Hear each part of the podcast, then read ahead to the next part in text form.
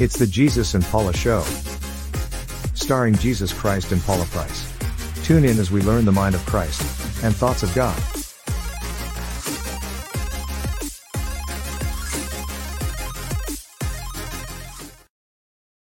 Well, good evening, mighty ones. Welcome to this week's broadcast of the Jesus and Paula Show. Let's learn that mind of Christ and thoughts of God. It's a great day to do that. First, I want to tell you our sale for this weekend is 5% off of all of our books. The code is always Jesus and Paula. You know what? Whenever you check out on the weekend, just throw it in there and see if you get a discount. That's what I do. I just say, oh, yeah, this is when I go to certain sites, if that's the standard code. So 5% off of our books. So you want to check that out. There's a book you've been waiting for. How about some early Christmas shopping? Mm-hmm. Shop for your friends, shop for your family, shop for your friends and your frenemies alike. Some updates to the Dr. Paula Price website, drpaulaaprice.com added a link at the top of the page to get you to the Congregation of the Mighty website. It just says church. You know why? Because Congregation of the Mighty is too long to put up there. Church is self explanatory for the church. And also, I'm going to let you know um, uh, in just a moment here an update. Dr. Price rolled out an invitation last week about prophets training, advanced prophets training, and constructing the contemporary prophet is what we're actually titling this the Constructing the Contemporary Prophet Training Program. And so when, well, we'll just talk about it now. How about that? Uh, so when you go to drpaulaaprice.com, you can at the top click on constructing prophets, and that's going to take you to a page with a clip from last week's show. It's about 15 minutes of Dr. Price explaining that whole process.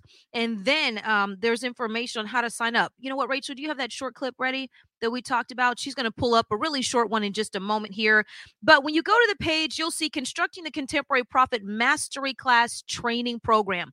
Something about a master's class is you actually need to be on an executive level to qualify for a master's class.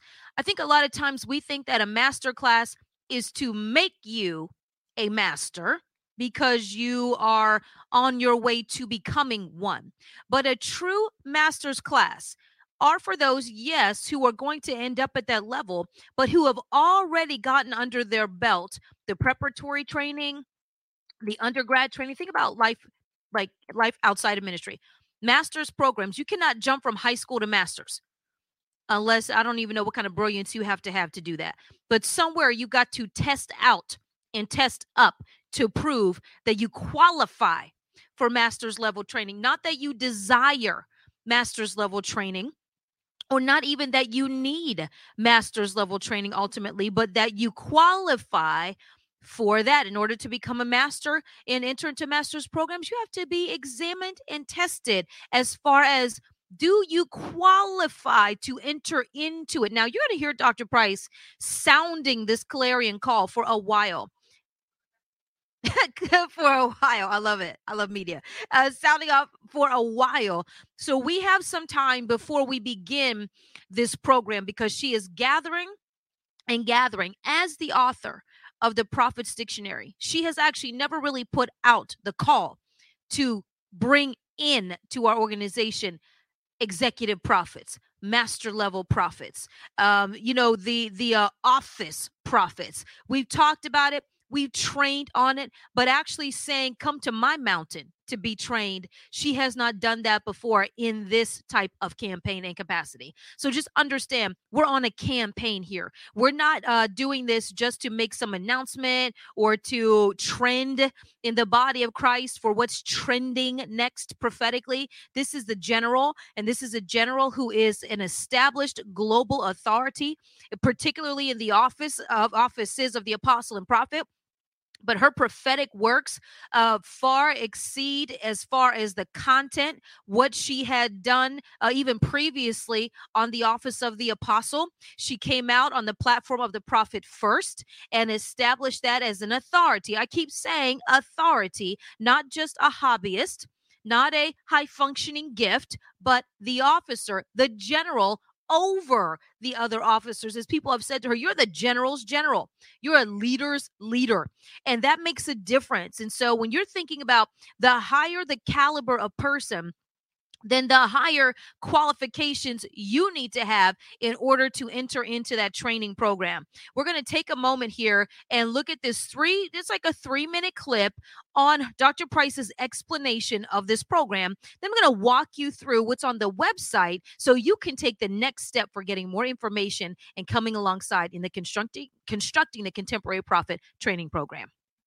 We're going to take critical thinking to the next level. I thank you for listening to me. Now, here, I know that you all, because the church is fond of taking snippets and tidbits and running and building some sort of organization and institution out of it. I promise you it will not work because you don't have all of the other fill ins around it.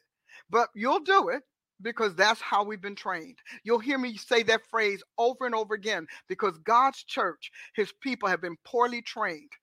And this latest generation of spiritual ministrants and divine communicants are proof of that poor training. And here this man is scrapping for his church. And we have to prove that we're worthy of him putting himself through this again. Redoing this again, revving this up again. That is why I'm doing this. And I want, you know, I'm going to close on the question I said Does the mental state of the people you're using, the people you're choosing, and the people you're believing matter when it comes to the prophetic, when it comes to the things of God, when it comes to testimonies, tale bearing, criticisms, and accusation. You have lived, we all have managed to live in an era where integrity means nothing. People can lie and stay in charge. They can fabricate and they can still rule. They can tell stories, they can crush truth and be rewarded. That started in the church. Hey, thank you for listening to me. You can sow a seed if you found this to be a blessing. You can sow a seed. If you're interested in being a part of my prophecy tech class, reach out to Apostle Ashley and tell her I'm interested. And, don't ask me, well, is it free? It is not free. Let me just say if you're going to text or email because you want it to be free, I want you to just save that effort. Because if it costs you nothing, it'll motivate you to do less. Free free material. The church has had too much free stuff, and it's motivated folk to do nothing but become distorted in their views, their opinions, and their responses. But if you think it's something that you want, you think because this is about the specialist, the master, the expert, not just the practitioner. So you will. And this is a screened enrollment. So if you don't meet, meet the criteria, we're going to refer you to something else. Because we need people who are going to, going to do something potent, powerful, purposeful, and correct with this information to become the prophet who got up off his throne in heaven, became flesh to correct the record and to expand the record to our generation. It's a good thing to do. I encourage you to do it. Don't forget, tomorrow we have So Called Friday, and we're part two. Part two of William, yes, we have part two of William. You don't want to admit it. I'm sure the advertisement is on the screen. And go. Okay, that was a quick clip. Now, last week was William part two. This week is what Abel. Abel is this Friday, which is tomorrow's broadcast. Okay, so going back to the website, the Constructing Prophets page at drpaulaaprice.com. Um, you'll see there the prophetic tech that she talked about, prophecy tech, prophetic tech, technique, and technology is what the tech is to combat and dismantle the darkness. At the top of the page, you'll see the program overview and qualifications. There are qualifications. One qualification, first and first, uh, first and most importantly, because this is our training program, you have to meet the qualifications of our organization. And number one, you must come up as a prophet as your dominant gift expression on the MAQ. So if you take the MAQ and you come up prophet, then that's your first level of qualification. It cannot be your secondary. It cannot be the environment in which you will best flourish. It must be your dominant gifting. Has to be not an option. Secondarily, when you take the prophetic aptitude questionnaire, then you must come up on the intermediate or advanced level. And if you come up on the intermediate level, then your results have to say that you are in the office of the prophet and not just manifesting prophetically. There's a difference. The manifesting prophetically piece is still in that gifting. So, what that means is you qualify for training at Price University before you qualify for the advanced training in the Constructing the Contemporary Prophets program. This is an advanced training program for advanced prophets. Advanced prophet does not mean I've been prophesying for a long time, so I am an advanced prophet. We have people who've been singing. I'm a singer. I know people have been singing. I've been singing my whole life. I do not have a Grammy. I do not have a Tony award. I do not have those awards. I have not competed. So my level of classification of a corporate singer is not that of those who have all of these awards under their belt.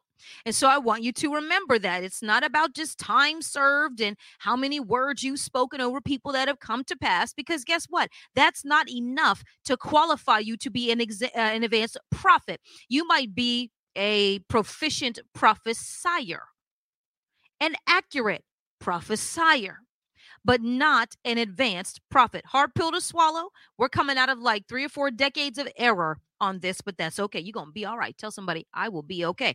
Because if you want to get it right for the Lord, instead of having your ego puffed up, then you'll go through these qualifications. And then you'll see on the site also, greater explanation from Dr. Price about the prophet's office. There's a clip from last week's show, the one where she explains extensively what it's all about. And then you have at the bottom of the page program objectives. And listed there are 12 program objectives. See, we're not just out here slinging out an invitation come who will, come what may, and we'll see what happens. And then at the bottom, are you interested? Submit your request for more information about the exclusive prophets Office training program. Very simple. First, last name, email address, and tell us why you are interested in uh, our training. And I think I'm going to add the phone number to that. I thought I did add the phone number to that. So we can call you and contact you to schedule a follow up. Like she said, this is based on resume. You are screened and you are vetted. Dr. Price has always been the person like Jesus I'd rather have 12 quality people than 12 million messes. She would rather have a core of tight, excellent prophets than a whole mass of prophets that you're not really sure what you're going to get. Uh, we're not, Price University is not a diploma mill. We're not sitting around just cranking it out because we want to rack up our numbers and have bragging rights on social media to say we graduated a class of 300 prophets. Now, that would be just amazing in the kingdom if we would do that and when we do that. But I promise you, if we have a class with 300 prophets, you better know they've been vetted and tested like Daniel.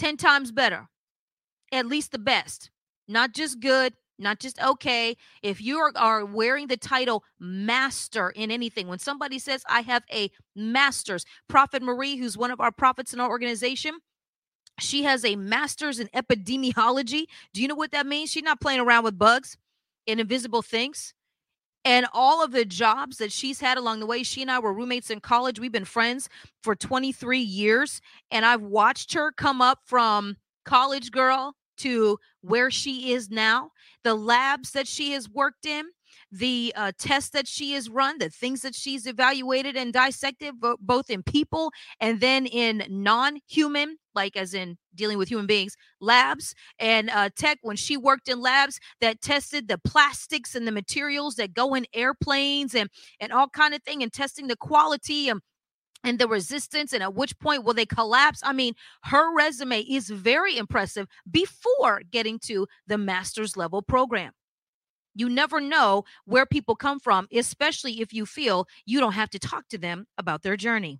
But we're moving on to the next thing that is happening in our world with our chief apostle, Dr. Paula Price, who is writing, writing, and writing some more. Uploaded yesterday, drpaulaaprice.com. Do you see the theme here of home base? We're always going back to home base. Dr. Price has a blog page on her website. So at the top, you'll see the title that says blog, podcast, TV, and in the drop downs, you'll be able to get to the various pages. So Dr. Price's blogs posted yesterday is part one of an article, How to Rescue Our State, Our Nation, Our People. She talked about this last night on Diamond and Silk, which was a hilariously profound show. We're going to take a, a, a, few minutes here and watch a clip from last night. I really wish we could just take the whole first hour and play the whole show because eh, my goodness, was it it was it was rich.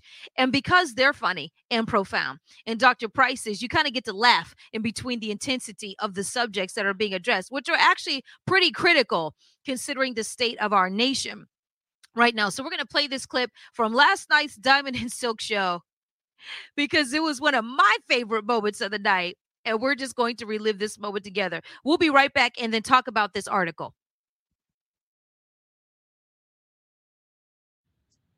Wow. Um, Pastor mm. Paula, give us your thoughts about um, Biden's speech the other week, demonizing people that love American first policies, that want to secure border as extremists, and basically uh, slandering people is what he's doing. What were your thoughts about that speech? My, my, my thoughts were that, first of all, he was inflamed by somebody. I, I don't even know if he's ever, I mean, that's the best sense he's ever made. And, you know, and I, so it must be anger that helps him go. But I wrote an article about that. And, and I wrote an article about it because I was asked to write about it. And my biggest issue is that all of that slander, all of those accusations I wish we did have a larger pool, but the bottom line is that they haven't proven anything. I mean, they keep mm-hmm. saying we're this, this, because they want to demonize us, because they want to slanderize us. Why? Because all of this great ploy to get rid of President Trump has backfired, and they turned into turned out to make the man a hero. I wrote an article, "How to Make a Hero in Adversity." I put it on my site. And I wrote mm-hmm. how everything they did has made this man a hero. He will be a worldwide classic long mm-hmm. after we're gone. They're going to do case studies on somebody who can take that much hostility and keep standing. I'm telling you, yeah. this. I mean, when you look at it, his the, the charge that he levied against him actually turned out to be his greatest virtue. He just wanted to make America great again. Can you imagine? That's all we want is a great America, and for that we're vilified. Wow. Pastor, Pastor, why do you think that they're after President Trump? Because they have lost. You know, I I talked to a, a, a master chess player once um, when we first started going through this, and he said something very important. He said, when you're in chess, once you are in a move, you have to be committed to it. You have to play it out, even though you know you lost. And mm-hmm. I think that that's what we are dealing with with with uh, President Trump. He has won. It's one thing to have a, a, media propaganda that's streaming all of this evil and all of this hostility and all of this in, in uh, non-performance and poor performance about somebody who has not ever done anything but get on your nerves using our, our language. But it's another thing to have said all of that about this man all these years and to be proven a liar. So this is all a cover story. We just want to yeah. cover the fact that, well, you know, we said he was this, but he really wasn't. Because now you have this guy in the White House. This guy hasn't been two years. And we're all sitting there ready to, hoping we don't have to buy a coffin for the nation. she did for the hot She's right. She's right. Okay, right. Pastor, what do you think about? Okay, we have. We had to regroup after that. Oh, that was so funny. Had to share that clip. That was funny. Profoundly true in a very scary way. The article, she says the subtitle is The Coming of Age of a Two Plus Century Stratagem. Our state stands on the precipice of potency or collapse, as does our nation. The state of Oklahoma is what she's writing about because she's a state committee woman for Tulsa County. The November elections will decide which one it is, whether Oklahoma voters rescue or surrender their state. They will confront uh, they will confront grave circumstances on their way up to the polls to counteract and avert our nation's standoff to enemy powers. And she goes on, of course, as she can, and then totally with all of her writing brilliance um creates a scenario and she says let's let's take the following scenario as an example and has two fictional families the benevolence and the apprehensibles are two families that become friends and then we'll just say and then. You really really want to read and share this blog and again it's at drpaulaaprice.com and you just click on the tab that says blog tv blog something blog what is it? Blog podcast tv uh, click on that and the drop down how to rescue our state our nation our people part one. It's right there at the top. If there's a part one then you know there's a part two three, four, five, and I believe she said six. This is a strategy. And I talked to Dr. Price this morning. I have an idea. What I want to do is actually compile her articles that fall into one theme compile them thematically and produce either short pamphlet magazines or and she talked about the miniature booklets like you see the little prayer booklets and things like that on the different subjects to give away sell at a, a, nominal nominal fee really just to offset the cost of production more than making a profit although making a profit always, is always beneficial in advancing the vision.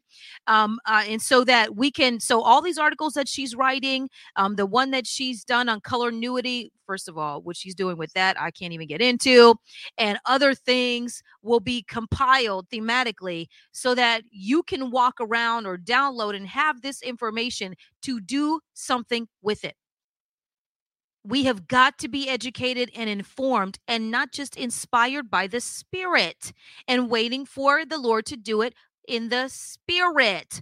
I mean, we'll camp out. It's not by power, not by my, but by my Spirit, says the Lord. And we somehow exempt ourselves from doing what He told us to do in the earth realm to take dominion. That did not expire and we have to retake dominion as it stands right now. And so you want to um, now you'll also be able to go to her website, and what I'm adding is going to be an interview page, and so you can go to one page on her website and watch different interviews or clips from different interviews, the whole thing. Some of them were able to have the files, others the files are not available to us, but just a link to view and and watch. And so um, we're going to have those set up for you as well. So you can go back, like, for example, the full interview of Diamond and Silk is available in audio. I've downloaded that. So it'll just be on an audio media player. And you won't be able to watch, but you will be able to listen. And um, trust me, nothing is lost in translation there. nothing.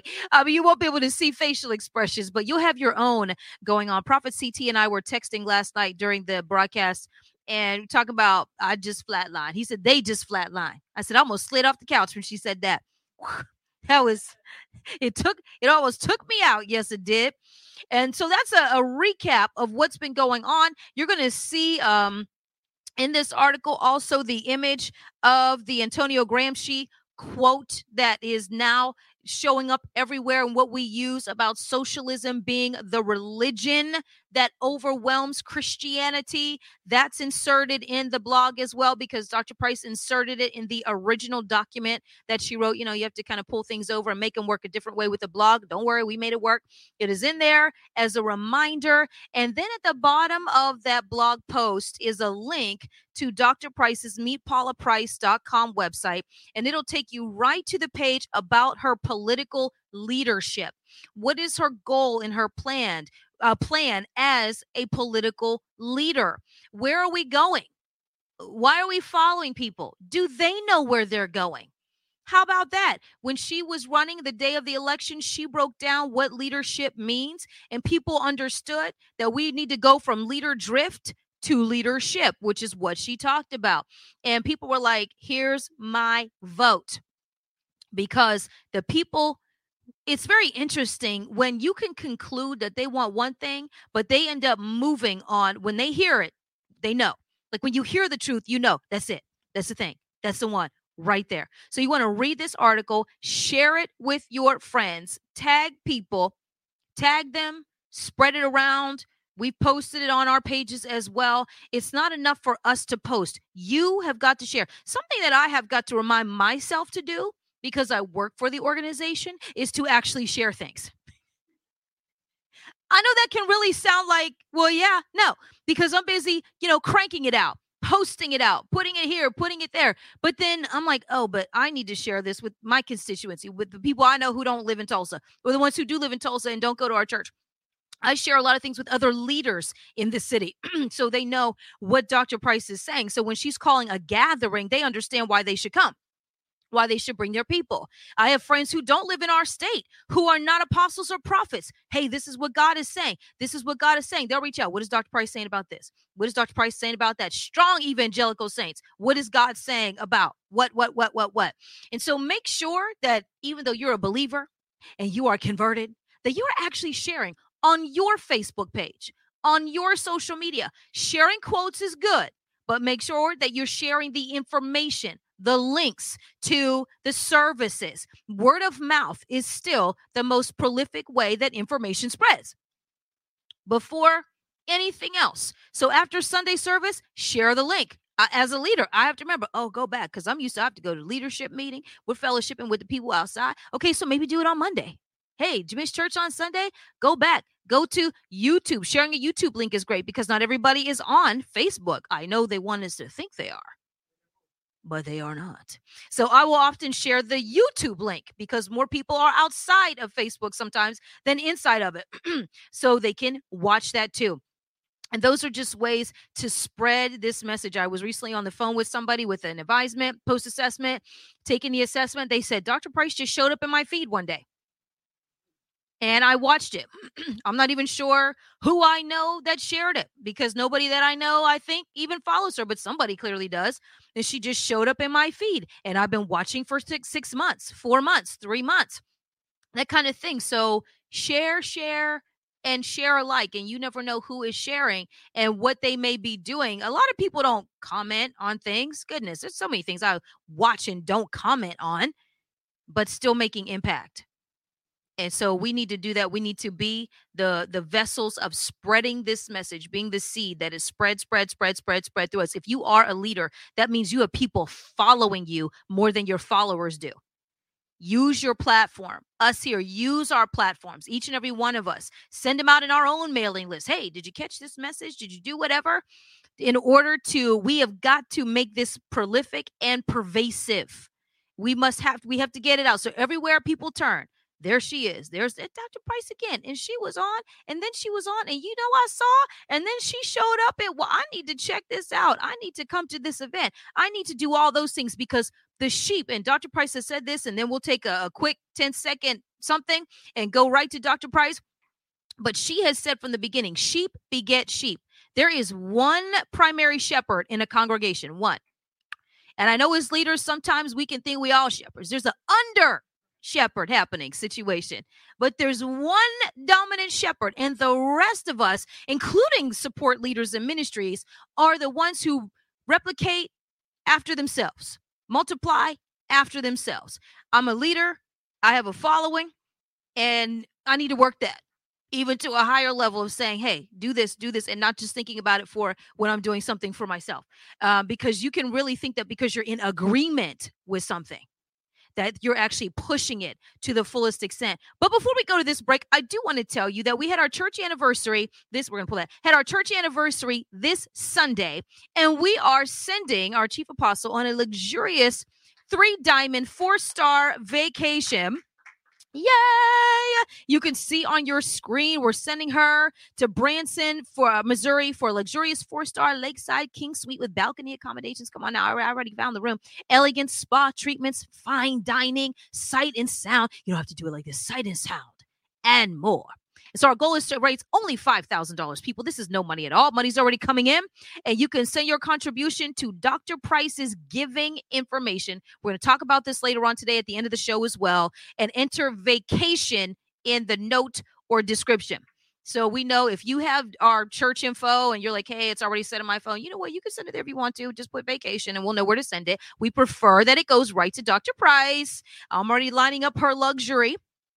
We're going to take a quick commercial break and be right back with the one and only Dr. Paula A. Price. I feel like we need more something to say. Just, uh, you know, we'll be right back.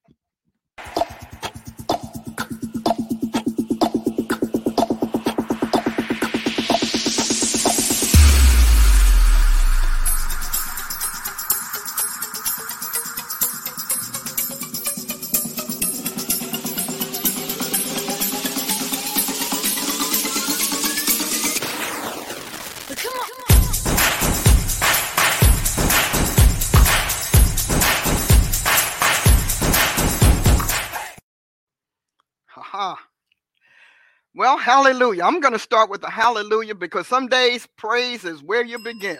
If you can begin with praise, you can end with power. So I'm going to start today with praise. Thank you for joining me. Thank you for being as wonderful as you are. I want to put a special shout out to Diamond and Silk for just being so gracious to me and and appreciating what God has filled me with for this hour. I bless them. I bless them amazingly. We had a blast last night. I understood. You did. She played the clip. All right. we um but but I love the work that they're doing and they love what I'm doing and we're making some some wonderful strides. You know, when God looks like he's doing the least is when he is achieving the most. And so God is achieving some mighty things, even getting us out there, getting my voice and my thoughts out there. She's told you already about the articles that I'm writing because I want to touch voters. Because right now, we need to stop voters from being victims. So I want to touch voters and I want to talk about that. And I want to talk about it from what is not commonly spoken, not to cast any kind of um, dispers- dispersions or disparagement on anyone that's running any of the candidates, unless, of course, they're running to pull the chain from under our country so that we our wheels fall off and we crash. And so I'm on a let's not crash and burn mission. Uh, the articles are how to rescue your state, your nation, your people, because November is a rescue mission. I don't care what they tell you. This is not business as usual. This is not, well, we'll just go, well, I just don't think I care. Because let me tell you something not caring is a freedom you do have. But we can always enjoy the freedoms, but we have to decide how long they last and when they become bondages. Disinterest is a bondage. Not caring is a bondage. That is a bondage to indifference you don't realize that. Not caring is a bondage to indifference and you're indifferent because you're disappointed. Indifference rises out of disappointment. And so because you feel like you have disappointment that indifference comes from you feeling insignificant. So you see we have to have the understanding of where these these feelings come from and where these emotion, emotions originated. So you are politically indifferent because you feel politically insignificant. So you figure, why am I going to put my energy out there on something like that? So I need to tell you, in times past, there was more than enough to overcome the few who are like that. The the the whole thing has been inverted, and now we have more indifference and more insignificance and more lethargy and apathy than our our nation's survival can hold or afford. We cannot afford one more indifferent voter. We cannot afford not one more indifferent or fi- uh, insignificant feeling citizen. We cannot, we can't endure that. Then we've hit our endurance peak on that strategy. And it is a strategy. So I'm encouraging you to shift your perspective so you can begin to think. If somebody tells you that your house is is in jeopardy of collapsing or being on fire or whatever, you will not be indifferent about that. Now multiply your house times 50 states. There's no room for indifference this year. We'll let you go back to indifference next year should we rescue our nation should we rescue our state then we'll be glad for you to go back and play a little bit of an indifference. By then though you ought to be feeling real good about yourself when we're rescued because you realize you contributed to it. This is no longer about your party.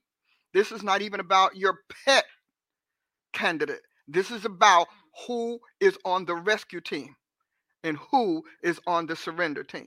So this november will decide whether or not you choose to be a defender or a surrenderer. That is what the article is about. That is what the series of articles are about. And they're not just stood in there like, you know, panic points. These are not written as panic points in the argument. They're w- written as pathways to how we got here and then suggestions on how to get out of it. So I need you to go to my site, drpaulaaprice.com download all of the articles. I'm writing a, a, ton of them. You'll have more than enough information. And the whole thing is because I'm establishing for this particular window of time something called Voter Intelligence Bureau.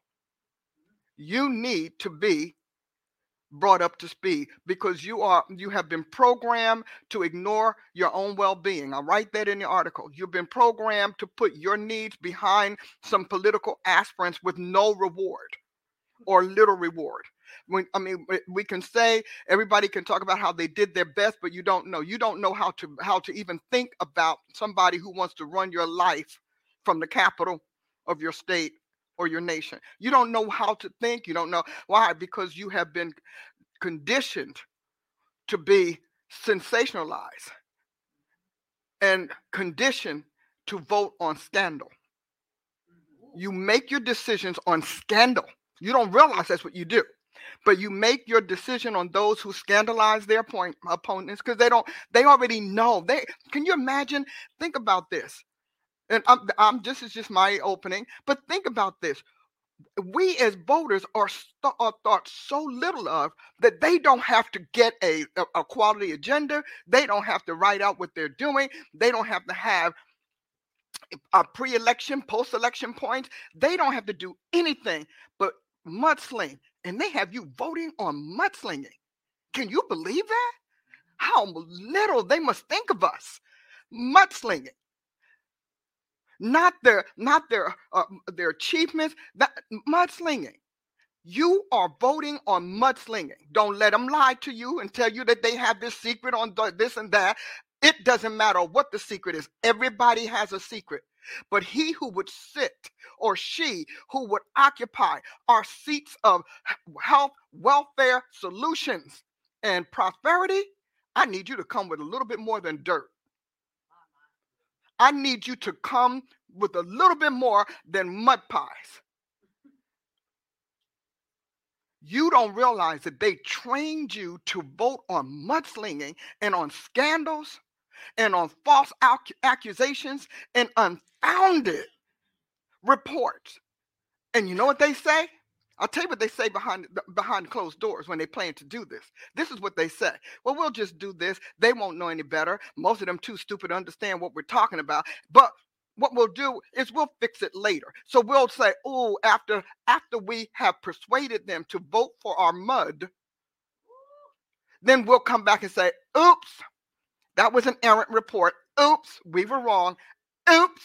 By oops means that they have, oops means duped. Now I want you to remember this because I'm, that's why I want you to get those articles. I want you to read them because somebody needs to act as if you matter. Somebody needs to act as if it's worth it for you to stand in long lines at polls to make a difference. Somebody needs to at least treat your one and one precious commodity in our nation as something cherishable and something worthwhile your vote. Somebody should be doing that for you. And I'm doing it because I've been in too many environments where all we do is get chided for not putting in our favorite person, not opening up our purse, not being willing to sacrifice. Meanwhile, nobody sacrificing anything for us. I I'm a proponent of voter integrity. But let me tell you what my greatest proponent is voter intelligence. I am big on voter intelligence. You, if you want to be duped, it should be your choice to be duped. And you should be presented with both sides of every story. I choose to follow this. That is your decision. You think by being caught up in the, in the swell of, of this maniacal machine of discredit and scandal and, and libel and all of that, you think that is your free will at work. It is not. Mm. Because deception is all about robbing and neutralizing the free will. Your free will is to say, I've read this side, I've heard this, I've got that, I've checked this out. Uh, let me tell you, you need to be your own fact checking machine. You can't trust the deceiver to fact check for you. That that is my position. And I'm writing these because whether you, I don't care what it is, you choose to exercise your free will to elect. You should elect based on full disclosure and full information and not slick uh, uh, uh, uh envelopes holding poison and holding waste. That's what you get. You, you go to these meetings and you hear all of this rhetoric, and you, well, my opponent is doing my. I'm just going to tell you what to look for how to vet your own voting conscience and what it means for someone to ride and rise on slime.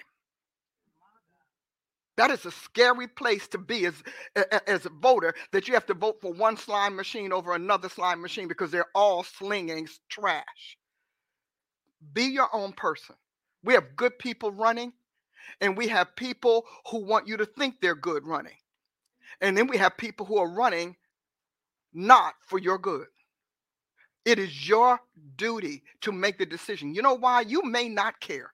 You may not. You may be so bitter. You may be so angry. You may be so disappointed that you don't care. But guess what? Your posterity will still have to live with your indifference because what you vote in is what your children will live with.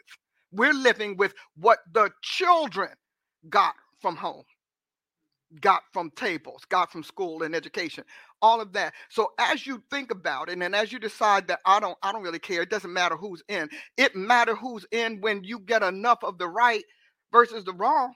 That matters. That it matters greatly how many lights you can put in there to snuff this darkness. You are one of those lights. Your think of your vote as a pin light in a dark place and now you're going to find out who else has it. You realize I'm just one.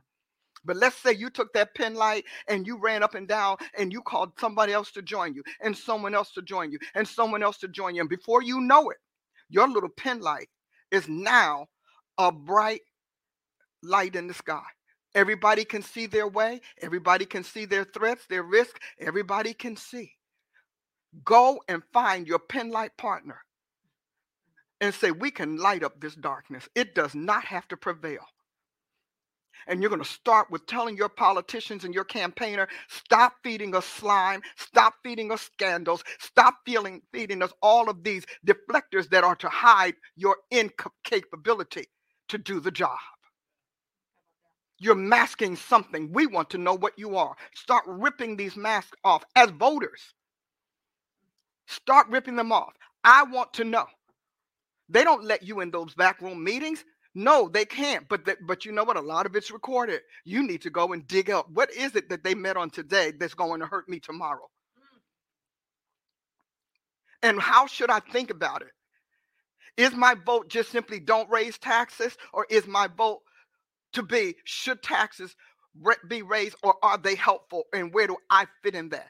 Because right now, you are sacrificing all of your benefits and all of your advantages and all of your hopes, dreams, and prosperity on someone else's mask of scandal and disrepute and accusations. They don't have to explain when they throw up a scandal. So why did you pick that? Like, like, why did that work? Why did you think that you can come to me as an intelligent voter and tell me not to look at this, but to look at that? You need to make them. As voters, we need to make them start running for their jobs instead of running roughshod over our lives. I need a commercial. I'll be back in a moment. I'm going to share something so we can come back cheerful.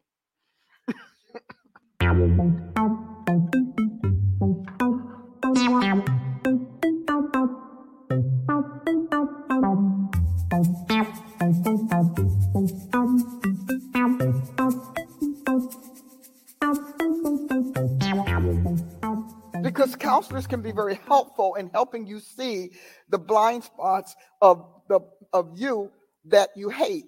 We all have them, but so you you have things that you hate doing, and yet they are why they're why you're in the planet. So you're trashing all the reasons that God made you and all of the uh, attributes and talents that he gave you, you're trashing that because of you're appropriating someone else. And the scripture has a four letter word for that called envy. Because you don't feel good about you, you know, um, because well, that's that's Satan's world. It's up to you to rise above his world. You, as many people, aspire to lead because it's a fascination. They're fascinated with what they see, but they're operating on just the visuals. Why? People just obey so and so. Oh, look, I, they get to sit in the front. And so you're always operating on the visuals and not the reality. Like, what does it cost for somebody to be trusted to that point? You don't even think about being trusted as a leader, you just want to be appointed. Everybody has their place. Every what, what God said, every member gets to do their share. But so let's move on. Effectively, the treatments in this process blend the cognitive and affective domains so they infuse learners with the practicalities of prudent leadership, not just give me a chance leadership. Because if you want someone to put you in leadership just to give you a chance, then you, you plan to operate on pity or deceit. So you don't realize it. So opinions become intelligence. And, and don't dare try to refute it because now you're going to get the lashing of the defense network. The reactionary defense is going to lash out at you from a tongue that can't spell. And a mind that can't think. So you all are always fighting with God, and then you're mad because his promises are held up. God's like, I'm not late, but you are. So you don't know who God has coming down the pike in your life who cannot tolerate and who will pass you by because of something he's trying to fix.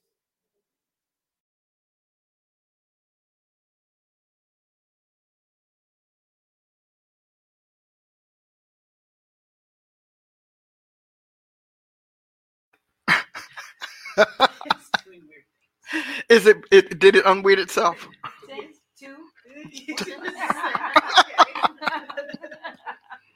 well, I'm back, and now I want to shift into the. You had a little taste of uh, taking it on side of me, so I'm going to shift over into the Jesus and Paula side, and I want to pick up on what we've been talking about.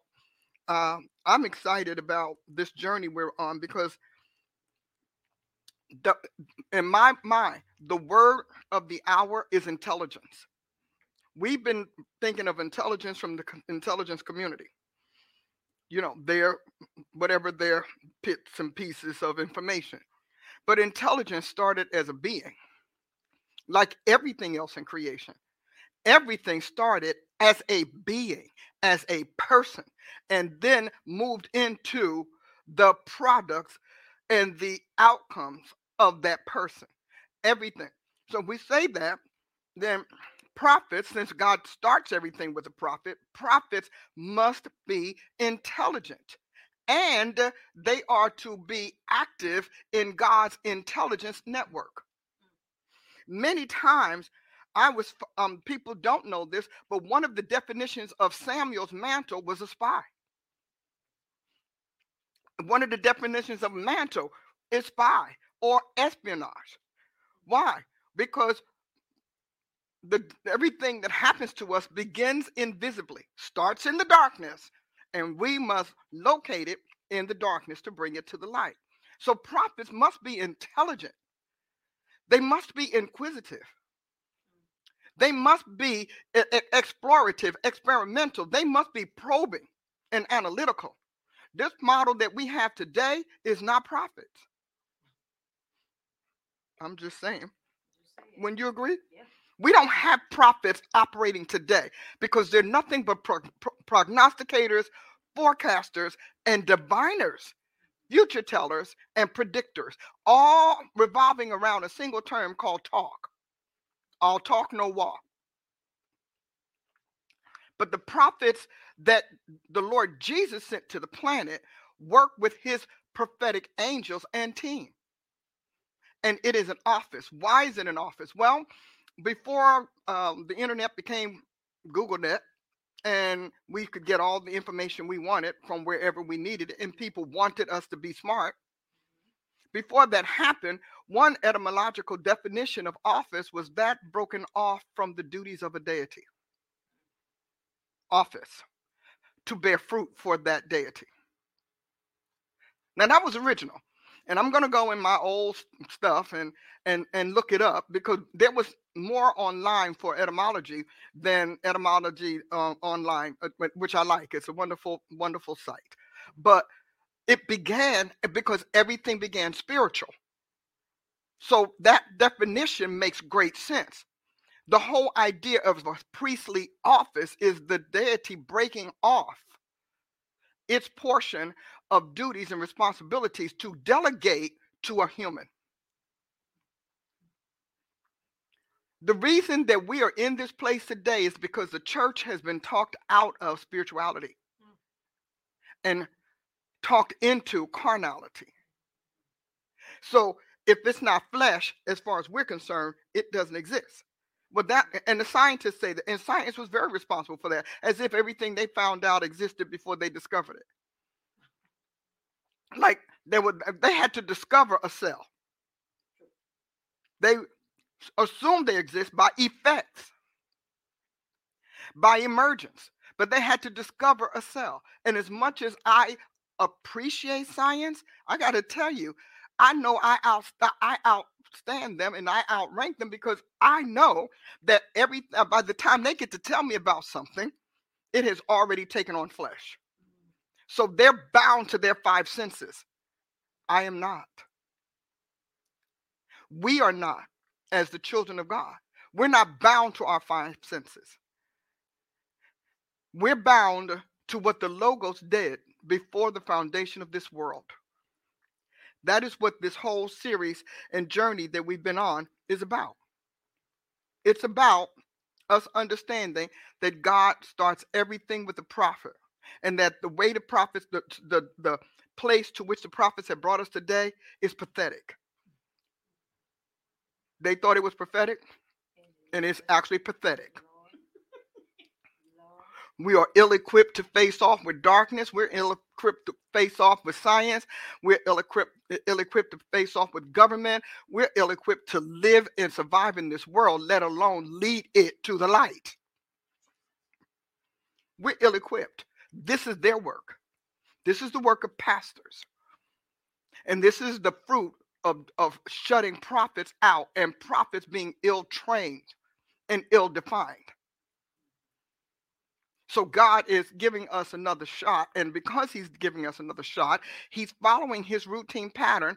God starts everything with a prophet. So, who are the prophet starters or the starting prophets? Who are the prophets that are going to start this? And what and with what are they going to start it? With what already failed? It's amazing that you all are still backing all of these folks who've, who've already failed.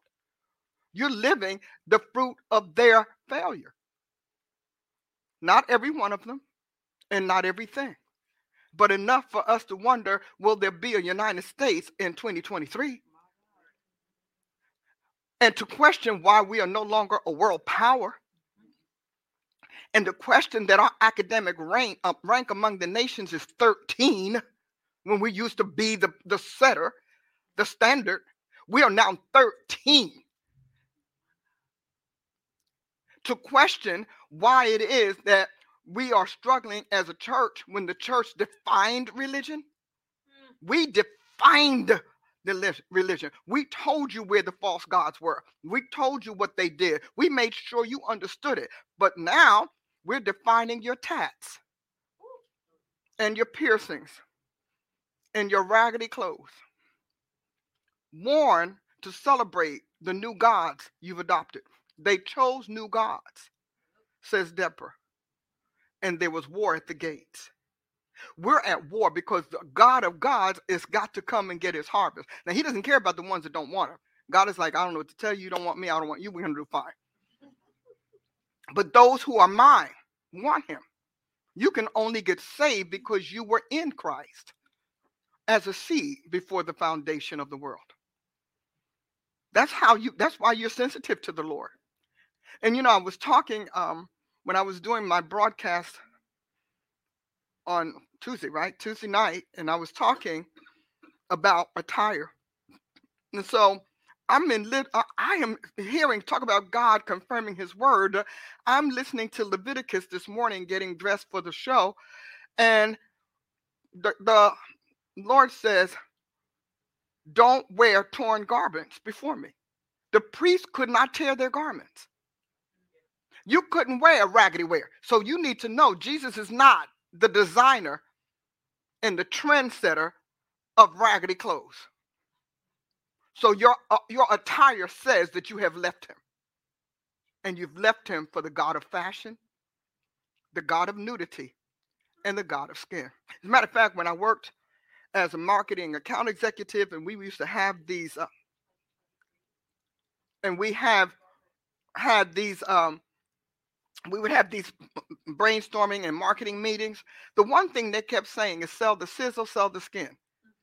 Sell the sizzle, sell the skin. If you notice, everything is about skin, skin, skin, skin. Why? Because exposed skin is vulnerable to everything. Anything can enter the pores or its orifices. So the whole idea is that if that's the if that's the way it happens, let's weaken the immune system. Let's weaken the guards. So everything is about skin. So and, and, you see these people walking around looking like vagabonds. Do you realize that that's a prophetic statement on our nation? That fashion is a prophetic statement on our nation. And you know why? Because if it happens in the spirit, it then shows up in attire and it fulfills itself indeed. So all of this here that they're doing, these these devils are telling you, I got you, and I know I got you because you're wearing my rags. I got you. So you're already giving me permission to enslave you because I enslaved you to my rags for fashion. And now I can enslave you to my rags for captivity. Wow. You are captive to fashion. Your mamas and your daddies taught you that fashion was God, and you believe them. And you're talking, and you're standing up in the church of the Lord Jesus Christ, trying to tell them He's a raggedy God. And you're very pleased with that because it's your liberty. But if it's your liberty, then it's your redemption. And God doesn't have to buy you back. This is your redemption plan. You run with that. Let's see how well it works out because so far we've been running on your redemption plan, your dressed down plan, your raggedy this plan, your your your blue jean plan, your field worker field hand attire. Do you not think that there's a reason why people don't like to fall off stuff? Because the bottom could be deadly.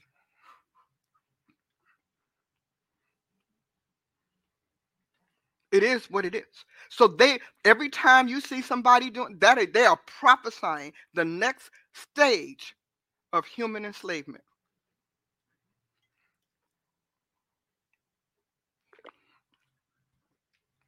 It cracked me up to see people during the COVID hype wearing masks with the butt hanging out. I thought you can understand that the devil really doesn't think much of the human being in the human mind intelligence. They, he really doesn't. I'm like, or wearing my personal favorite, wearing a heavy winter short jacket with torn clothes. You see, he knows that that the his version of humanity is stupid. Oh he knows that the creator's version is his nemesis. So he keeps working to cause us to be more and more illiterate in health and well-being, in survival and discernment of him. So that is why I'm making a big deal about it. I am on this journey and I'm on this path hmm. because I want us I want us to understand why God starts everything with a prophet, but how we must require our prophets to be peak performers, not just spontaneous prognosticators. We must encourage our prophets to be intelligent and stop rewarding them for being ignorant, for being out of touch with God, out of touch with your suffering and your situations, and out of touch with the path and journey of the future. We must require them to be intelligent. Stop letting them stand before you talking about humma, humma, humma, humma, humma, humma, humma, humma, humma. That is not intelligent. If that was the case, we wouldn't have a Bible. Stop that. Stop letting them tell you that I'm just going to drop the word and walk away because it's up to you to get it from God. If I was going to get it from God, why did He put you in my path? I pray.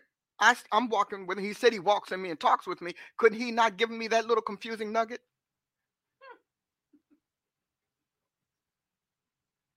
So, no, stop telling them to do that. Stop telling them, don't ask me anything. If I can't ask, you can't say. I do not allow my prophets to do those kind of idiotic things. You're either going to be a, a king, sharp, sharp professional, or you're going to be silent in my house but you're not confusing my sheep. And they have to earn the right to drop a word. Otherwise, they have to write it and submit it. And then if we think it's the word of the Lord, okay. Then and if we if we like it as the word of the Lord and you're still a novice, we're not going to let you say it. You're going to hear us read it. This word came from she said maybe. we don't allow you to run up on our people and spew and spray. I don't know if, if you are an exterminate or a contaminant. So I have to protect my people until I figure out which one I'm going to get from you. Wait a minute. She lost. But I need you to understand you're either going to be the exterminator or the contaminator. That there are no in between. You're going to either purge what's been embedded and inseminated, or you're going to multiply it or plant it. So I don't do that because prophecy is a word. A word is a seed. Seeds are viral by nature. So I am very interested in how you do it. You pastors, you you uh, I don't think there should be a church on the planet that does not have some sort of alliance with a quality prophetic company. There shouldn't be. As a pastor, you don't have a, you don't have that level of clearance with God. You may have devotional clearance, but professional clearance is on a whole different scale. And we need to know about that. Prophesier clearance, not the same as prophet office clearance. We're going to talk about that going forward into the future. You need to know that. And then not all prophets have the same clearance. You know, a prophet had high clearance in scripture because God named them. Because we had a whole lot of no name prophet, the unnamed prophet, a prophet wrote, ran in on the meeting, sling, slung some oil, gave a word. God did not give them the clearance of even being named. So when God starts giving you a name, you're stepping on the platform or the first rung of fame. because names mean that people are going to take the totality of some very wide, broad range of thought, idea, or field and narrow it down to an individual and consider that individual to be pivotal, if not the power of it. So if he doesn't give you, don't worry about it. He doesn't give you a name, you're not ready. If people can't remember your name as a prophet, that's a problem. That's what is that? That you know that little guy that come every third Sunday, always coming with a word. They don't even ask you your name. We're going to talk one day about the power of a name and its link to fame. The power of a name and its link to fame. Because when you read scripture, you read over and over again when God is ready to elevate somebody or distinguish them from among the, the masses, he said, And I will give you a name. And then he said, I'll put my name in you. So you and you're y'all all excited, especially these little churches on the corner in the brush in the place, whatever. You just want anybody can come in and tell you that it's the word of God because you don't even deal with the word of God yourself enough to even discredit it, disprove it. How about just plain old vet it? These are things that a prophet, a thriving, accountable to God prophetic institution will do in your life, and not just for a congregation we're going to see God. I'm giving you the fruit future right now. God is going to set up prophetic companies in regions, territories, and nations, and they will be backed by Him because He will give them His fame. He will give them His name. And he will make sure that people, but at just at their name, Moses was long dead because the, the name will outlast the body. Moses was long dead, and we still had all the way up to Jesus.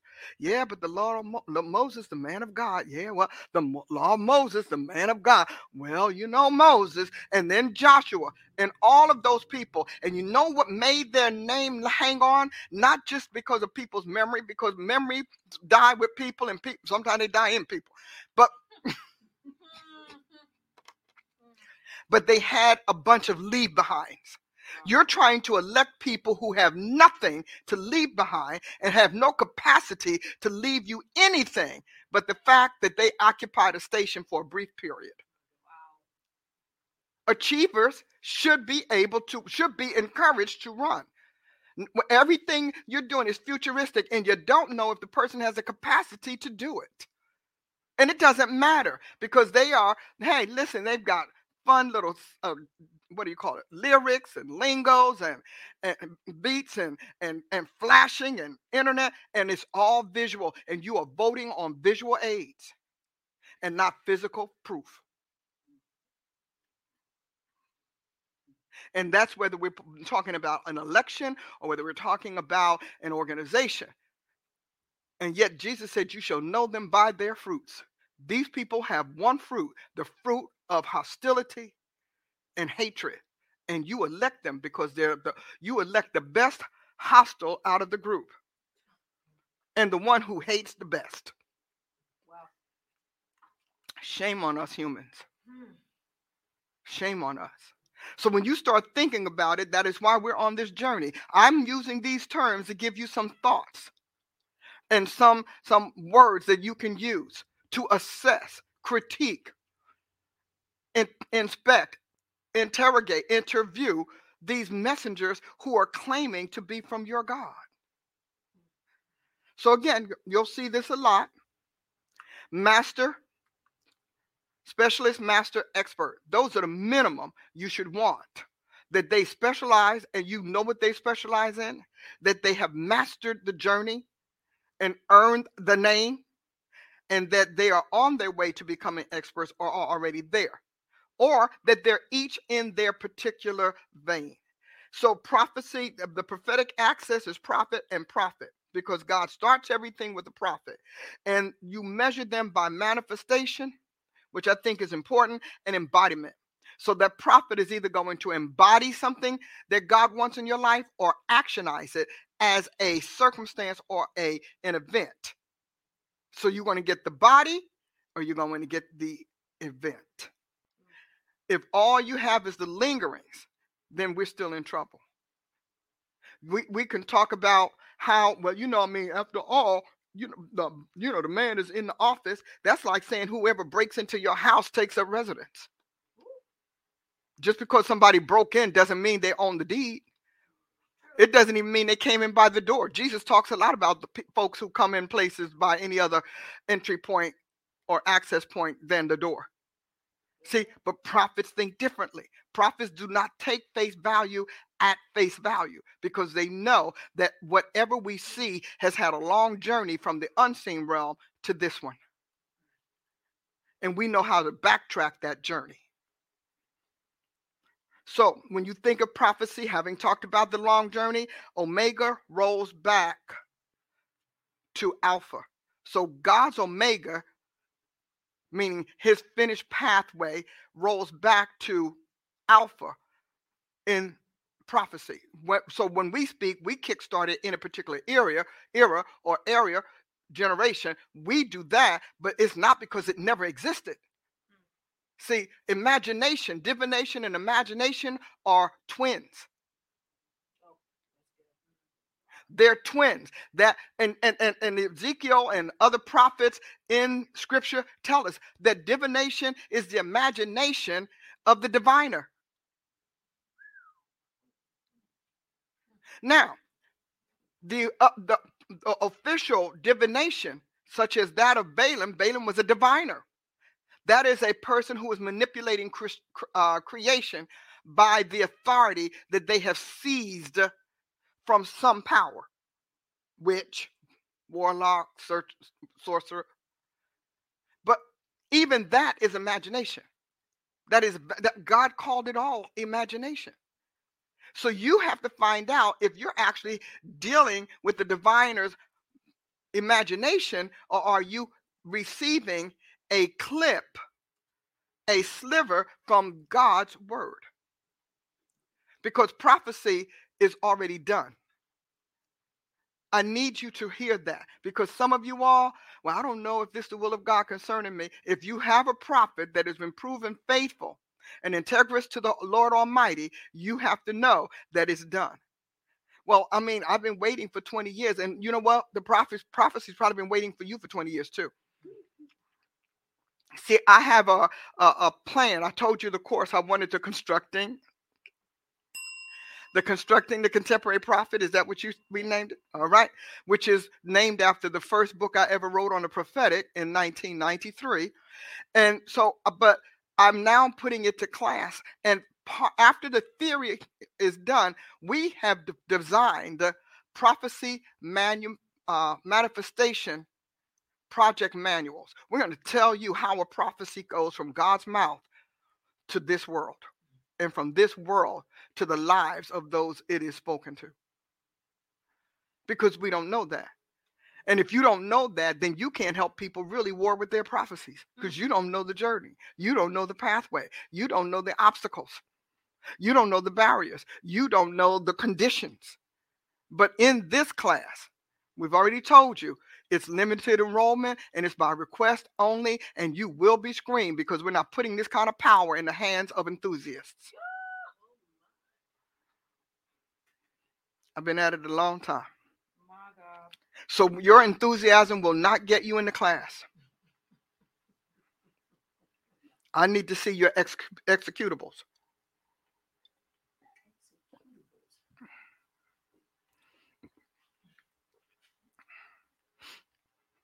So we're going to take you to a place we've, we've been talking about prophet, prophecology, prophechiatry, and prophenomics. Prophenomics will be the end of this, this series because it's extremely involved.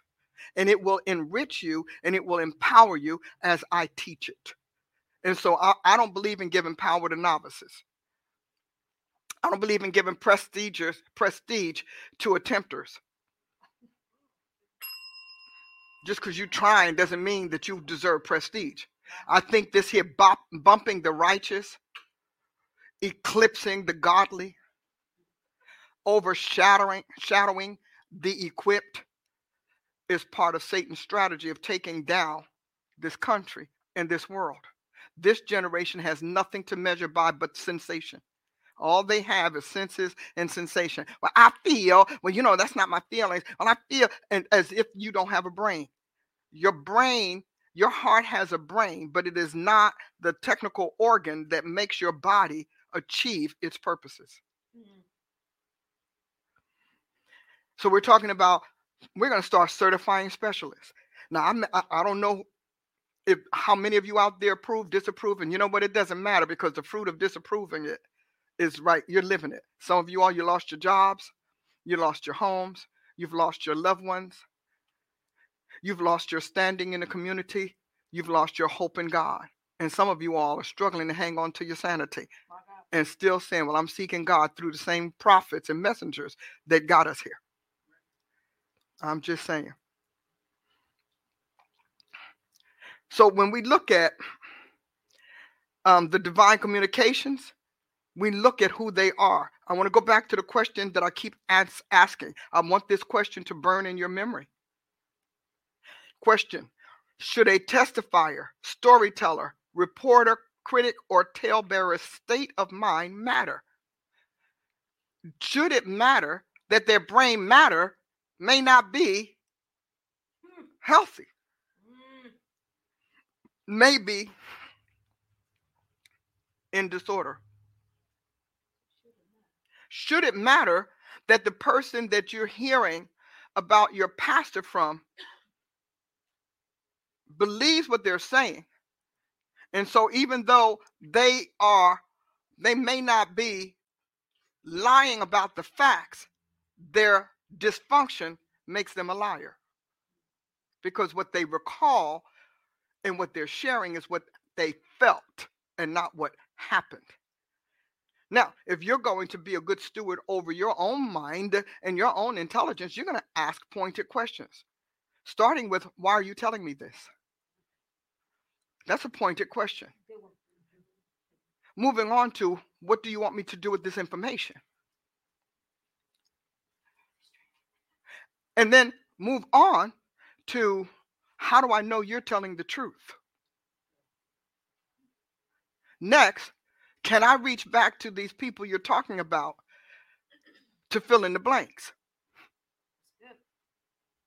Because I'm gonna tell you, when you get to that one, they're gonna say to you, oh, oh, oh, no, no, don't use my name. I can't use their name. I can't do this. I can't. No, no, no, no, no, don't do that. I just wanted you to know. But why did you want me to know? What does it do for you? Mm. Because what I eat won't make you fat. So why is it your mission to let me know this.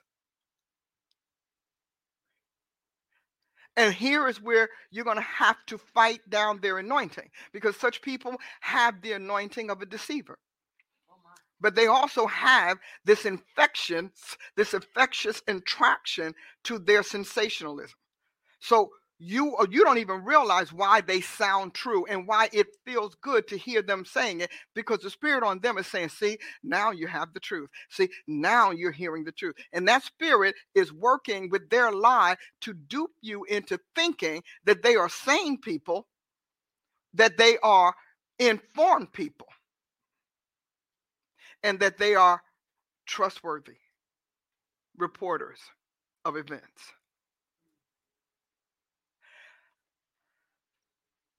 you need to ask why do they want you to know the bad side of whatever? Even if the, even if what they share is true is that the full testament the full statement on 365 days of service? And 365 days times three five ten? And you are allowing them to disrupt your own integrity with a single event we have a woman that that that that we foolishly trusted to work here. She said she wanted to volunteer. We let her volunteer.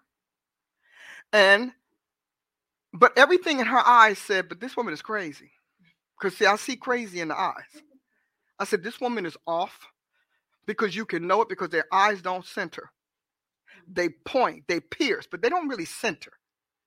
And so, and other uh, other uh, ones, their eye gate looks like there's someone looking through them. So, I'm pretty good at that. But you know, hey, she's coming to Jesus. She relocated to here to find the Lord, to do whatever. And so, um, and one day I'll I'll do this whole thing on the eyes. But um, so we did. The problem is the woman never worked in that capacity before, had no integrity, had no discretion, and saw that seat as a social circle. So she's she since you know, so she goes and she tells everybody else, y'all think y'all know what's going on, but y'all don't know. But I know because I'm sitting at the reception desk. Baby, you're not at the boardroom. When you get into the boardroom, then you got something that you know. Until then, you just picking up dust. So she she went on. Now I only say that because um, you should understand some of you all have the wrong people at the reception desk or the wrong people in the library. So I'm having a meeting with a a, a uh, contact this week, and everything this woman, all that dust that she picked up, well, she must have a vacuum cleaner bag because oh, she sprayed, you know, like a bellow. You remember the bellow? She's spraying it everywhere. Well, they told me that you don't do this, and they told me that you don't do that, and they told me, and they told me, and I heard, and whatever. And you know what I thought? I thought that's unfortunate that somebody who's achieved zero in life, other than destruction and dis- discredit, discredit, can make you back out of or, or shift or move or change your opinion about someone with fruit, evidence. And you know why? That's the spirit of sensationalism. The mirages become the actual entity or the materialization. So they really are it, verbally materializing a mirage, an imagination, an ethereal thing. Because and, and because you, people really want to think evil because the spirit uh, uh, uh, that's out against the righteous is about thinking evil. And so I said, well, I, I don't know what to tell you. I'm sitting here thinking you sitting in my house, which is a very, very nice home. And you're in my building that, that I just bought that's multi worth multi-million dollars. You're watching me on these shows, you're watching me on this show, you're hearing my voice. You can go to bookstores here and in other countries and find my work. You go on Amazon and every other book outlet online, and my work is there. And you're listening to somebody who sits there for whatever, I don't know, maybe every morning back then, tell you what they can't know. And you prefer the zero to the hero. Oh, you found your bell. And the church loves running on zero. And I thought, ah, I'm not, I don't care about this. I don't care about this. But I'm I am today mentioning it because many of you are doing that to the heroes in your life your sheroes and your heroes. You're doing it to your life. You're listening to some disgruntled sheep, some former member, some, this one was a former member, some disgruntled sheep, some this form, a former member, some fallen leader. They don't tell you that the reason they got sat down was because they were fondling one of the women or they were in pornography. They're not going to tell you that, and you don't care. All you want is the sensation of their imagination. You don't care. That is lack of intelligence. So now we understand what lack of intelligence is. That is lack of intelligence. You don't even ask questions before you snatch your family out, snatch your, yourself out, walk away, and carry the lie. You leave the truth and carry the lie. John 8:44 talks about that. Yeah. And John 8 44 said, What about Lucifer? Does anybody remember? I got some good Bible scholars up in here. Say it again. Father of lies, but he made a statement. He, when he speaks a lie, he's speaking of his own. But let's let's slot. Let's identify those people who do what he did. Okay? Let's identify that. Because we there is one phrase that characterizes you who do this and you who believe it. And it says, mm. Ye are, are of your father the devil, and the lust of your father you will do. He was a murder, murderer from the beginning. And it says, the next phrase, he abode not in the truth. These people were in your church. They were served. Some of you all paid their rent. Some of you all paid their car notes. Some of you all leaders and, and, and under shepherds, you all watched their children. You g- gave them a name in your house. That's why you have to be careful who you name over the pulpit. You gave them a name in your house, and because someone told them a lie, they abode, they no longer abode in your truth. Now, I'm not talking about the churches where the pastor is dipping and slipping. I'm not talking about that. Sniffing.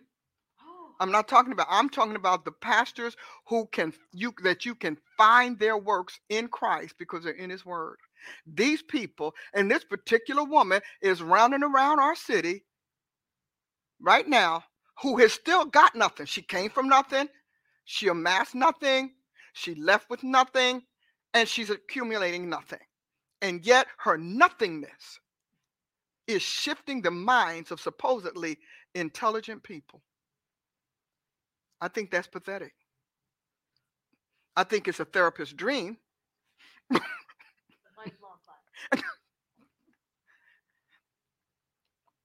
Prophets and prophetic companies are supposed to exist to handle that. They are supposed to exist to investigate such matters and to remove liars from the, the assembly of the righteous or at very li- at the very least subdue them in scripture prophets were the ones that took up that task that was a responsibility which is why they were always called council and company the company was the gathering the council was the investigation, the approval. But we don't have that because all we want a prophet to do is run the center stage and grab a mic. But what if we did have that where somebody who's done this two, three, four times? First time, hey, life happens. Second times, I'm learning. Third times, that's a pattern. What if we did that? What if we checked patterns? What if we just decided that we're not going to let you continue this pattern of running roughshod over God's people, of going out maligning the character of godly ministers, godly, godly people? That's what the prophets did. They held court, they held counsel, the prophets held court. That is what they did. And so when they got a name that uh, of someone so who was a troublemaker, a busybody, that's how Paul was writing those letters. They were holding court. He didn't know everybody in the region.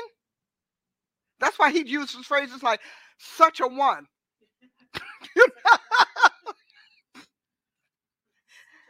so I I command you to blank blank blank such a one because he didn't know everybody, but they took statements.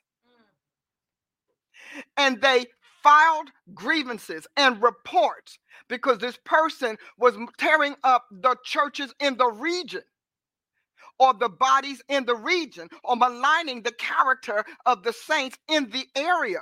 And they wanted to stop. And they did it not because they wanted to throw the person in jail or anything like that. Paul told you what they wanted to do stop fellowshipping with them, don't keep company with them mark them as divisive. Why? Not because of the person. He said, I want them to feel so isolated, so abandoned, and so lonely that they'll repent and we can receive them back in the fold healthy. But we have the pastor's court, and the pastor's court is God is love. The Lord loves us all. We're just going to don't don't even tell anybody, just keep it in your prayer closet. You're in the prayer closet praying about something that they too dense to hear. Well, don't don't don't don't even we don't want to embarrass them. We don't so they're embarrassing God and everyone else, but you don't want to embarrass them. No, that's not your reason. Your reason is you're afraid. You don't have the boldness to stand for God's truth and righteousness. Or you feel like if I say something about them, that they'll say something about me. Mm. Not professionals. Let's look at this. So, not professionals. You know, now we novices probably so novices like they like those little tasty trifles and their sensations, and they like that. Should the following been taken into consideration? Factless, diluted testimony assessment all of a sudden, this woman knew what was happening in my corporate boardroom from sitting at the front desk, which ours is near the door. It collects a lot of dust. Right okay? But she could run around and lie. She lied about how we spent our money. How do you know? Why would I tell the receptionist how we spent our money?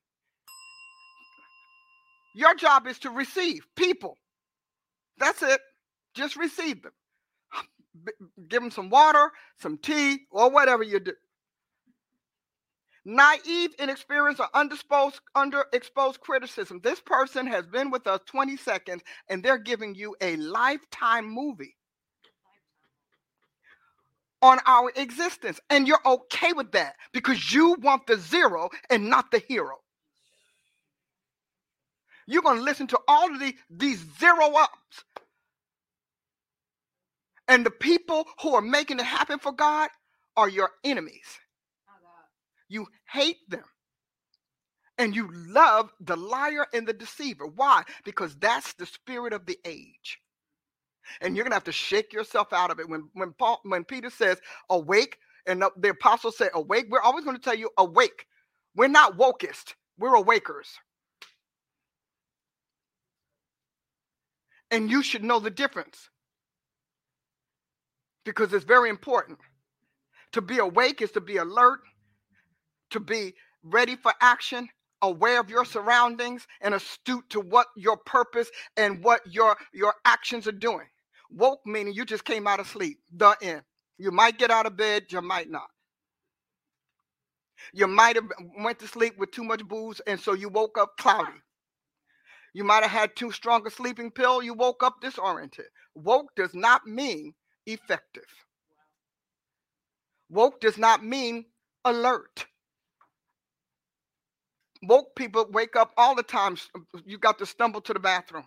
Awake is, oh, I'm stepping. See, we got stumbling, we got stepping. But you see, this is a word, this is a word war. And that is one of the things that I said to them last night. Mm-hmm. This is a word war. And we need to get make sure we get our words straight because spirits run on words. Okay, reasons for errant reports, misguided motives, and impulsive blurs. And you the fact that you want to sit down with a nobody to hear them tell you about a somebody. Mm. You understand? That's something wrong with their soul. There's something wrong with that mind because you actually lack discernment. That's number one. And number two, you don't know hierarchy. You don't know the ranking and the orders of life. So somebody who, who, who every now and again goes down to the community center and prays is given the credence of somebody who has served God for 40 years, 24 7. And that makes sense. Do you all hear what I'm saying to you? Yeah because you are choosing to be ignorant, claiming to be intelligent, while your literal conclusions are based on nonsense. That's pitiful. Question two: How much weight should the now this woman that no she's this is and she's all over the place, all in different churches and carrying on, and all of these quote unquote leaders are being led by the liar. The liar is pulling the chain. How much weight should the mental state factor into divine communications and their communicators? That is a question I want you to keep asking. When people are talking to you and they're telling you stuff, if you don't want to confront them and yet you feel like you want to listen, I can't figure out why, but that's okay. Sometimes some things are stored. But but you should at least ask for hard answers. This whole abstract, furry, fuzzy thing, that's not going to work. I need serious answers. Okay, so where were they and how were they? See, a prophetic council is an investigative body, is an approval body. And so we don't have that. I don't have that in my church. I'm like, write an incident report, which they won't want to do because nobody wants to sign off on their foolishness. Or shut up. And we don't leave it at that. We just don't come back and tell you that we put it in our records. So that when crazy happens three months, six months, a year from now, we already saw it, uh, saw the thing forming.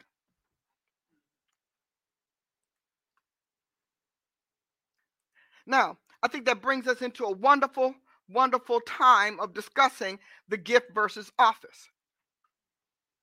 You have to recognize that gifts are the individual's property.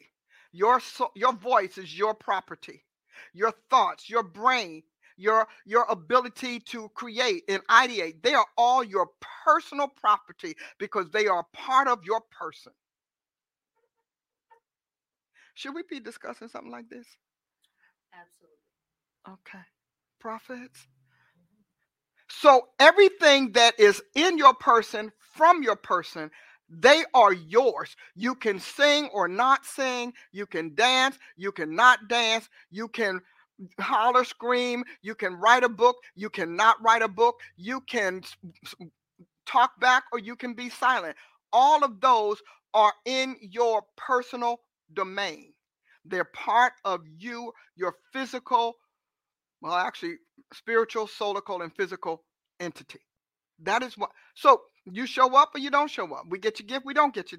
All of that, and it's all bound to your volition. You volunteer because you will to be a help. You will to take your personal properties assets and attributes and put them to the advantage of another for a specified period of time or as a job. Collectively, they are called your gifts and your endowments, your talents. So that's how I got the acronym GET. Get, get, gifts, endowment, talent. When you say, I am going to take all of my personal attributes, property, and I'm going to put them at the disposal of another, they have to have a reason and they have to have a, way to utilize your gifts to their advantage. That is where we got the idea that everything you want to achieve, you have got to entrust to something bigger than yourself.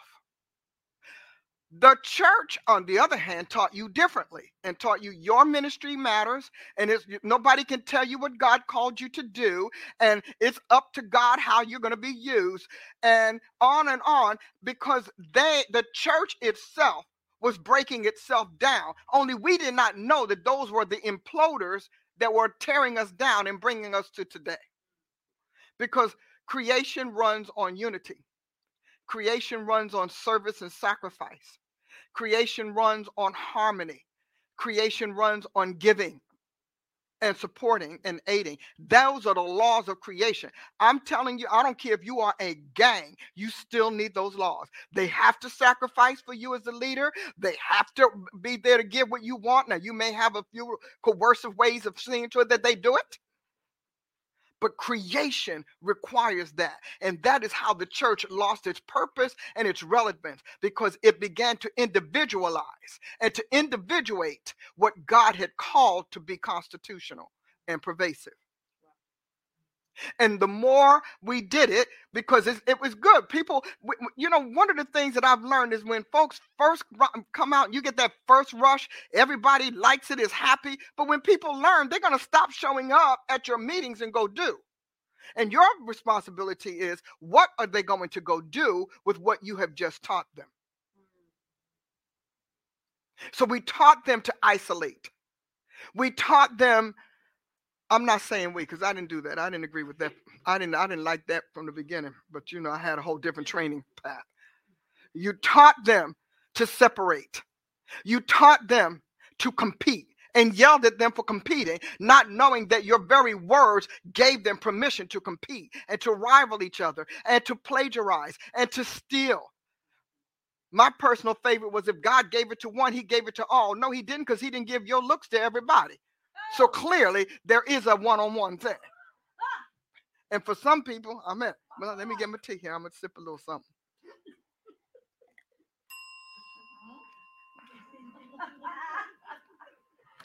You understand that when you say one thing, you unsay something else or you subsay another thing. So you built a substruct in these people's consciousness that told them God doesn't matter, kindness doesn't matter. The fruit of the Spirit is how they use it in their ministry so they can be kind to themselves and hateful to others.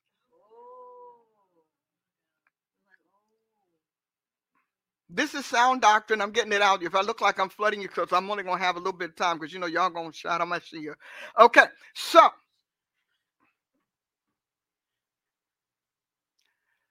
The point I want you to get out of this is that everything in your person is yours.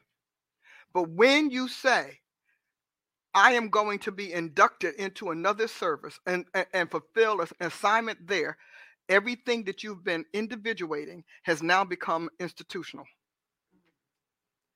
So now your job tells you what time you're getting up in the morning. Does. Doesn't it? They don't say, Thou shalt rise at 4 a.m., they say, Thou shalt be at thy desk at 8. Intelligence would say, Well, I best get up to be on time. They will tell you whether or not you can have your cell phone at your desk, whether or not you can sit there with the earbuds on, all of that. And those are minor things. They're going to tell you how you're going to type, who you're going to talk to, and what you're going to say. And when you go off script, they come after you because you are you see scripting for them the institution and you're now scripting for your individuality.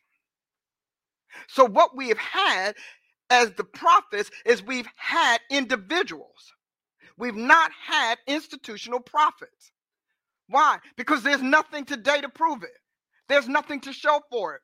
But a, a, a screaming frustrated body of christ a disdaining disgusted secular society, wars, troubles, and all of that with nobody really interested. People are curious about the word of the Lord, but they're no longer interested in it. Mm. So they want God to weigh in on it. Right. They don't want him to win, and they don't want him to rule. Wow.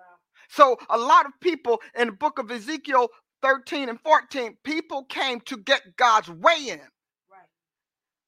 See, God's not going to weigh in on all of this because for God, his no word of God is devoid of power. When God opens up his mouth and when he breathes, life is changed.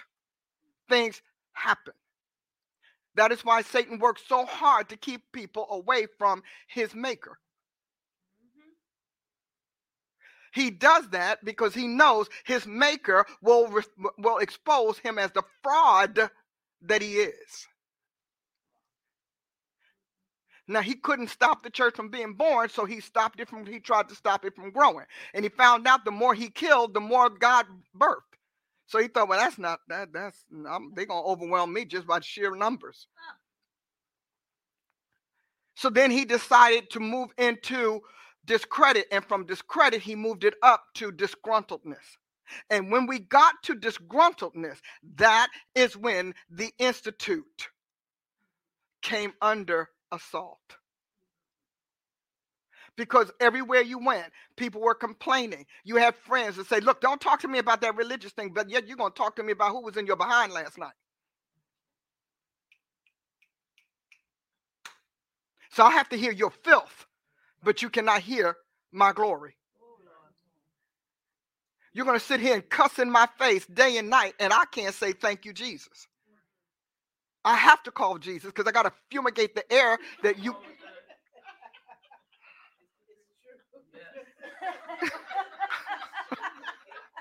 Jesus is my fumigator. I'm going to buy us a nice little can. All of us who are saints, we're going to design a nice little can and we're going to say, Jesus is my fumigator. So when folk get to cussing and going vulgar, you get to spray and it's going to spray a nice little sweet hum. Amazing grace, how sweet. And we're going to spray amazing grace all over you. It's going to be Jesus is my fumigator. And then after that, we're going to have some scriptures, and it's going to say them so wonderfully. I used to have them. We're gonna we're gonna buy our own and we're going to find out how to get one. You know how you get like the birthday cards, you get the little music thing? I want the little music thing attached to it. So when we go, psh, it's going to start singing Amazing Grace. Psh, it's going to start saying some scripture. And if I hit one squeak, Amazing Grace, two, scripture, three, sinner's prayer. That's what we're going to do. Got to have that because we got to give you a way back. So I need you as we as you begin to process this, I need you to recognize that this is 100% all about all about the office, all about the prophets being ready, being groomed, being primed to rise up and be part of God's literal solutions to this age and this problem because God starts everything with a prophet. Now, if you're interested in being a part of um, what we're doing here, are constructing the contemporary prophet class, then you come, reach out to Apostle Ashley. And guess what else? I have a whole prophet's practitioner practice that we train you and give you an opportunity to do so that you don't have to chase people in parking lots, hem them up in the bathroom. Holly, I'm just saying. So, can they, is that, can we see that on the screen? Critical thinking. Prophets are thinkers because God is a thinker. If you want that article, let Apostle Ashley know I want that article on God is a thinker. And then because it also tells you how to think like God. Mind of Christ, thoughts of God. So the first thing you need to know is that we have it. So we have, we start with the practitioner. Most people that are calling themselves prophets today are not practitioners. They're performers, they're verbalizers, they're vocalizers. They're not practitioners because a practitioner has to do something related to an issue or a situation that they exist to make better or to bring into existence. And what we've been having did not make us better. We're not better for having had all of that. I'm just saying, nobody asked me.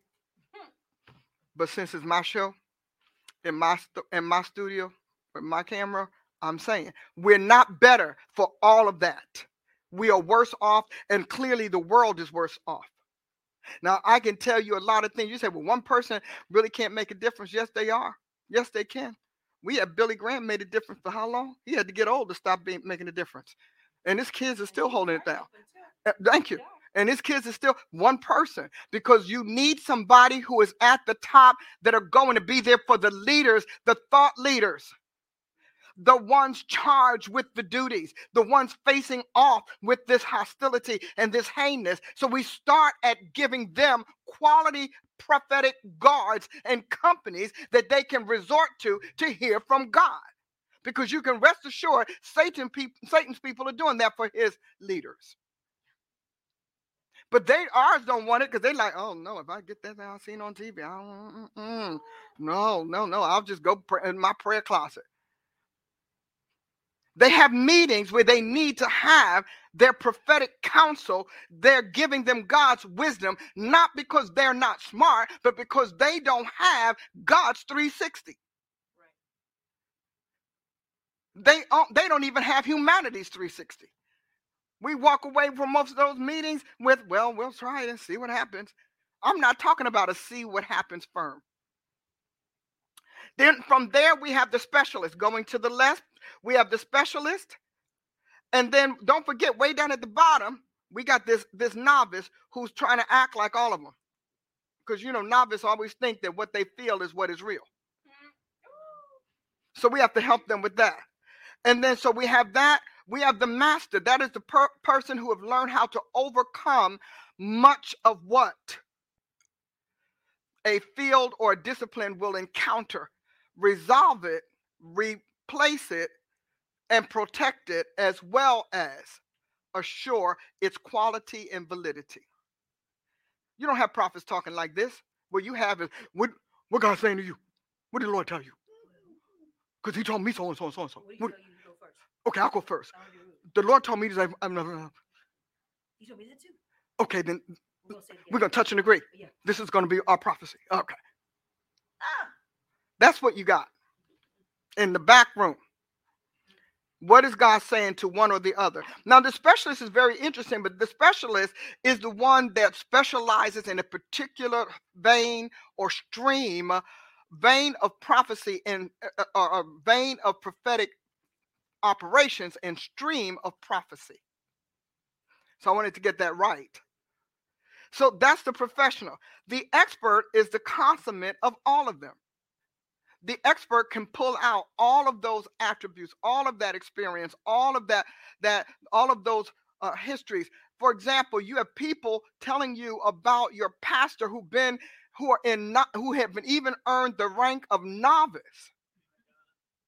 And they're going to tell you everything your shepherd learned everything your bishop learned everything your apostle learned and they're going to tell you from what they are experiencing in time inside with their tiny little spirits and minor little souls.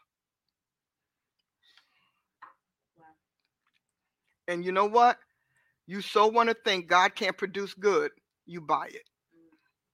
You so want to think that god doesn't have people who will give him the best of the best so you accept it so what do you do with this information well it's on the screen and we'll come back to it at another time because those are all important. But I wanted to get you to the next one.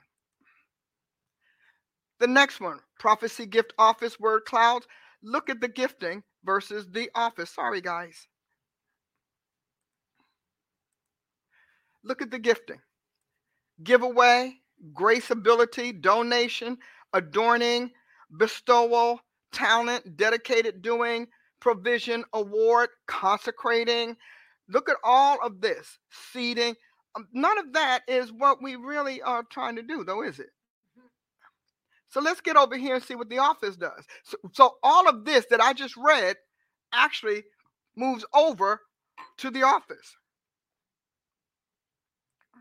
So over here, we can see desk, cabinet, force, agency. Isn't that good? Role, authority, function, unit, office, post, firm. I'm going to see uh, headquarters, place, work, board, commission, governance, practice. So when somebody says to me, I'm in the office, I love it when they say that because to them, their gift is in their office, in their soul. Because there's nothing outward to say you are discharging anything, that your headquarters is supporting the same prophetic institution the Lord Jesus brought to the planet, whom, by the way, came to the planet as a prophet. See, you don't even think Jesus was a prophet, and you think you're a better prophet than he was. And he is the one that made prophets and then authored their prophecies. See, we we think that Jesus, well, you know, he just read the pro- Jesus didn't have to read the prophets. I didn't have to to talk about my books. I don't have to reread them. I just talk about my books. I talk about what I wrote. I talk about why I wrote it. I talked about what I expected to get out of it. You have to read my books to talk about it. So Jesus did not need to read the Bible to know what he prophesied for years as God. He didn't have to do that. That's why he could say he said things about the prophets that I didn't see in those prophetic writings. I was like, well, Jesus, where was that? No, hold on, wait just a minute. Well said, Isaiah. That's so the prophet was right in saying you cannot be in the office and not know the prophets and understand the functions, duties, and responsibilities they discharged. Is that good? So let's look at some of the things that we say shouldn't be the prophet. How about that? See the yellow tape? That's government. Isn't that nice? Prophets and the law. How many times have you heard that the the law is done away with? That is so inaccurate. But again, it's non-prophets who were saying it because the prophets who are in the office still have the duty description. We still have to go with the law. Jesus brought the law. He brought it out of Moses into himself, out of creature into creator, out of agent into author. Mm. Jesus did that. So we, we we talk about God's order. We're talking about prophet is concerned with God's kingdom, past, present, and future, not just your age. God is not a trendist. We talk about his son, Savior, as a sovereign, and we talk about the book of the law because we are there for God's justice. Here is our last one. I think, I think you're going to like it. God's divine communications, heaven's correspondence. If you notice, let's go back before we go there. Do you see revelation, realization, and reason? Prophets are intelligent. They're wise. Wisdom calls apostles and prophets. So we know wisdom didn't call a lot of these folk because they lack it. Yeah, sadly. Okay, so I want you to see God's divine communications, and those are the three pillars thereof. You got to have some wisdom, revelation. That revelation has got to be realized, which means it's got to be embodied, manifested, physicalized in some way. So let's just see, look at who we are. So we have in this cog, this is the cog practitioner, specialist, master, agent, officer, actionizer. I do this because identity is the key to destiny. And you cannot practice what you've not learned. You cannot learn what does not attract you. So you cannot be a practitioner. Be, we don't even have practicing prophets on the order of what God has. If we do, they're very few because I know Jesus always leaves himself a remnant. So I know you all out there in the bush, in the brush. I know probably mostly you all in other countries. I'm especially looking into Africa because I know y'all got a lot of them, but you also uh, have no way to temper the false. And that's what this conversation is all about. I'm looking at Asia, same thing. Okay, so then we have that practitioner. We talked about them. But let's talk about the agent. An agent is a part, remember we talked about office. The agent is the person that handles the office, the piece of the broad, I mean, endless duties that are given to Jesus Christ. He breaks them off and he gives them to officers. And it's and and that suffix ICE actually means produce or manifest as a har- harvest, multiply, multiply. So let's just think manage, multiply, manage, manifest. Multiply, manifest, manage. So you're in an office not to just talk. That's why we have Abel, who was an agent of the Godhead post Eden without a prophecy from Aden. Um, Abel, what is he doing? What did he do? All of those other prophets that we had, they did more than get together and let's sing on the hill. Their job was to populate their territories and their regions with knowledgeable, integrous, ethical agents of the Godhead. That was their job. You can go in most of these neighborhoods and you've got Miss Sally's palm reading, tarot, everything. But do you have an office called Prophet of the Lord Jesus Christ? People can't come to him unless they come to church, and they can only find him in the church if it believes in apostles and prophets. So if a church doesn't believe, first of all, if it's open, Though this whole idea, we only meet on Wednesdays and Sundays and we do nothing in between, you're not touching God's community. You're not touching his people. They don't even know that they can come to you for prayer. They can come to you for a word from God. They don't know that they can do that. But in God's realm, prophets had stations, they had centers. That's how Saul knew where to find Samuel and his company. But instead, y'all prophets went out starting churches. I got to hit something. And so when you found out that, the, that you didn't get the same effects as a pastor, then you went back to try to be a prophet who had already vacated your position, and your anointing guard and your guardian anointers went on to the next person.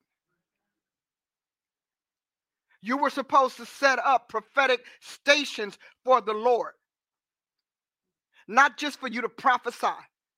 And I have an entire program. If you're interested in it, let Apostle Ashley know because I have an entire program for us to do that. And so we don't need another church planted. I'm just saying. I talked about officer and we're done. Okay, so we are we are done for today. I think I gave you a lot. But I need you I need you to get to a point where you actually expect the God of all creation and his logos to do everything creation needs. You know, God was singing to me. I'm gonna talk there to Prophet Andrew because she probably know. But he was singing this song to me. Earth has no sorrow that heaven can't cure. He's been singing that for three days. Earth has no sorrow that heaven can't cure. But you know how he starts his curatives? With prophets. I know we want to say apostles, but it's the prophets that told us who the real apostles were. The prophets said, oh, and a lot of those prophets were apostles in waiting. Well, I had a great time, and I hope that you found it a blessing. First thing I'm going to ask you to do is share, share, share, share, share, share, and then, well, share some more. Share with all your friends. Have your friends share with their friends. But definitely make sure you share this with every prophet, prophesier, sermonizer, every divine communication uh, um, messenger you know. Share this. That's what I'm going to ask you to do. Secondly, I want to thank you in advance for helping me to enjoy my much needed vacation next week because I promise you, you have no idea. But if you're prophetic, you know I really need this and I need it right now. And so I thank you for those of you who have sown seeds and who will be sowing seeds for me to have this um, wonderful three, four days, whatever days rest. I'm just going to enjoy it. That is the, the next thing. And then lastly, if you're in the Tulsa area, make it your point to stop by the embassy, home of the congregation of the mighty. We have services Wednesday and Sunday, but we're here daily. We have established this embassy as an apostolic prophetic base for the Lord. And that is what we do. So we're here. We're here to pray. We want you to have some classes. We're going to start holding classes. These prophets are going to give classes because what I found out is that the prophets in scripture had regular sessions to help people live God's life in their communities. What does that look like? Well, isn't that what the church, if not if they close? And even if they can do it online, don't you want prayer? Wouldn't you like somebody who can pray, who can touch you, who can move those oppositions and get rid of those lingering spirits that won't let you rise and thrive? No, we do it differently because we believe in teach, talk, touch. And, and we're not just going to shoot from the air. We want to be here with you and be here for you. As a matter of fact, we have an event coming up, don't we, Chief? Do you want to share? Yes. And the other, the community thing?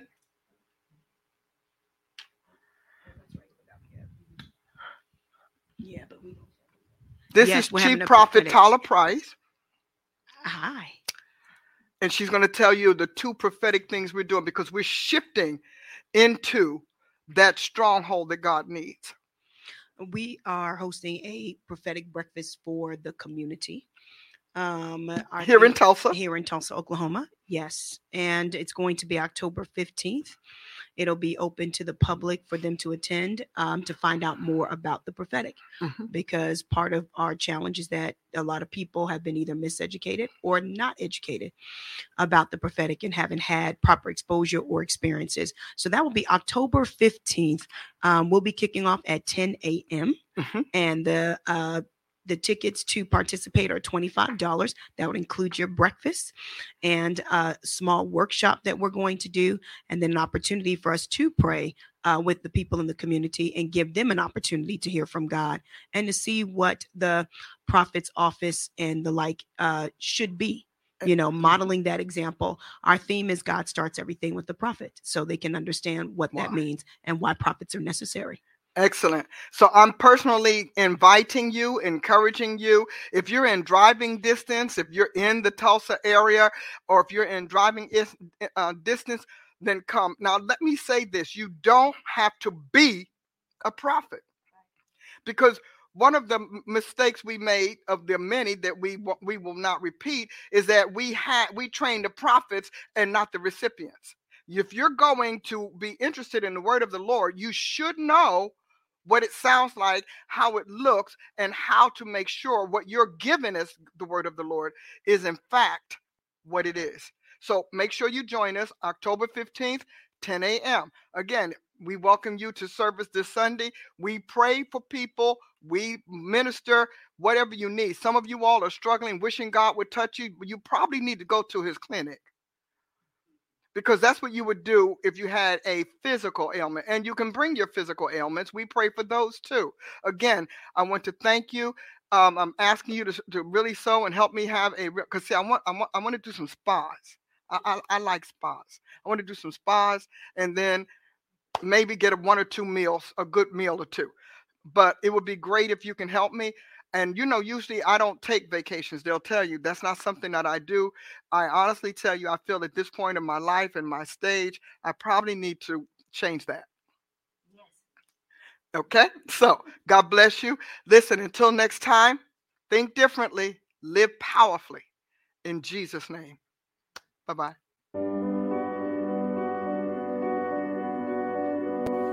Dr. Price should be on television because her wisdom is universal.